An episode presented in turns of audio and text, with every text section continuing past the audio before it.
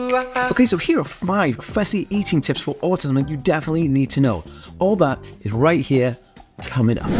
Guys, welcome back to the Aspie World. My name is Dan. I have autism and ADHD, and I'm making weekly videos just like this one, all about helping people achieve greater life success being on the autism spectrum. So, if you want to come with me on this journey and help 10x people's lives on the autism spectrum, then make sure to hit the subscribe button down below by clicking that notification bell. It really does help guys, what is going on? I know that, you know, different seasons come up and things like birthdays and holiday season, and there's a lot of different types of food outings. You know, we're going to go to a restaurant with our workers, or we're going to go here with our friends and family, and family dinners and holiday dinners and Thanksgiving and all this kind of stuff. It gets it a little crazy, I know, but it's not the end of the world.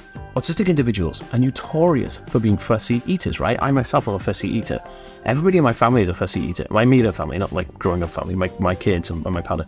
So that being said, I thought what the best thing to do is to give you five really awesome tips uh, about fussy eating that you can really help create a better um, time for people on the autism spectrum, and it's just going to be amazing. Okay, so guys, here we go. Okay guys, so the first thing is respecting the sensory preference. Now sometimes it could be a sensory need that you don't like pasta cold, or you don't like having your food too cold, so you have to eat it, you know, straight away as soon as it's served. And a lot of people will wait around until everyone's had their plates before they start tucking into a meal.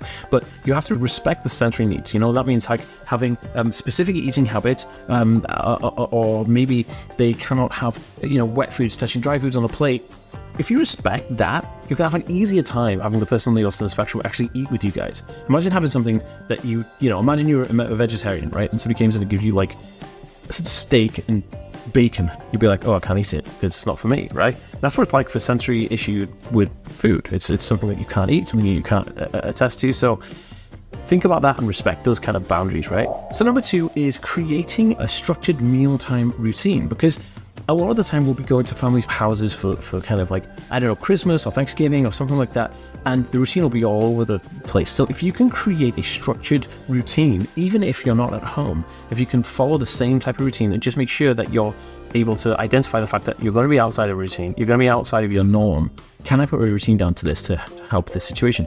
You're going to have a, such an easier transition with that food because we're all after structure and routine, and especially autistic individuals thrive from routine and structure. So having a structure around meal times it's a no-brainer and it's super super beneficial. Okay so the next one is exploration of food through play. So encourage people on the autism spectrum to play with their food a little bit to kind of explore it because if you're not exploring your food through playing with it then you're never going to get a chance to actually try new food you know? Say like having a, a, a fruit platter for the first time in your life and you've never experienced those certain textures. Now, allowing someone to play with it and pick stuff up and have a feel about is going to be so much more beneficial for their confidence, and they may actually try it.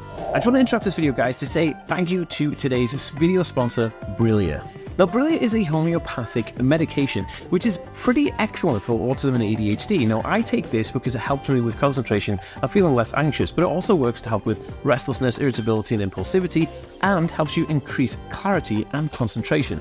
Now, Brillia is a non-subscription based medication. It also comes for adults and children, so you can uh, check that out as well. Now it's super natural. There's no like nasties in it, and there's nothing addictive in it. But I would say to recommend checking out with your doctor first before taking any medication, just to make sure it's cool with you. But you can get it right now at 15% off using the code ASPY15. The link is in my description here now, or in my bio if you want to go try and find it. Okay, guys, back to the video.